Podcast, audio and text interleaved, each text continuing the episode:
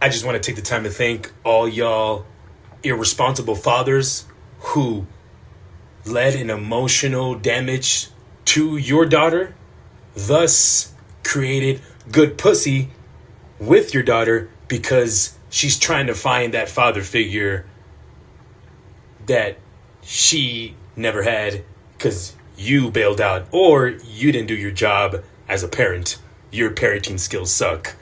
So, once again, I'd like to thank you deadbeat fathers for providing such good pussy with your daughters that you raised. Lack thereof. Peace!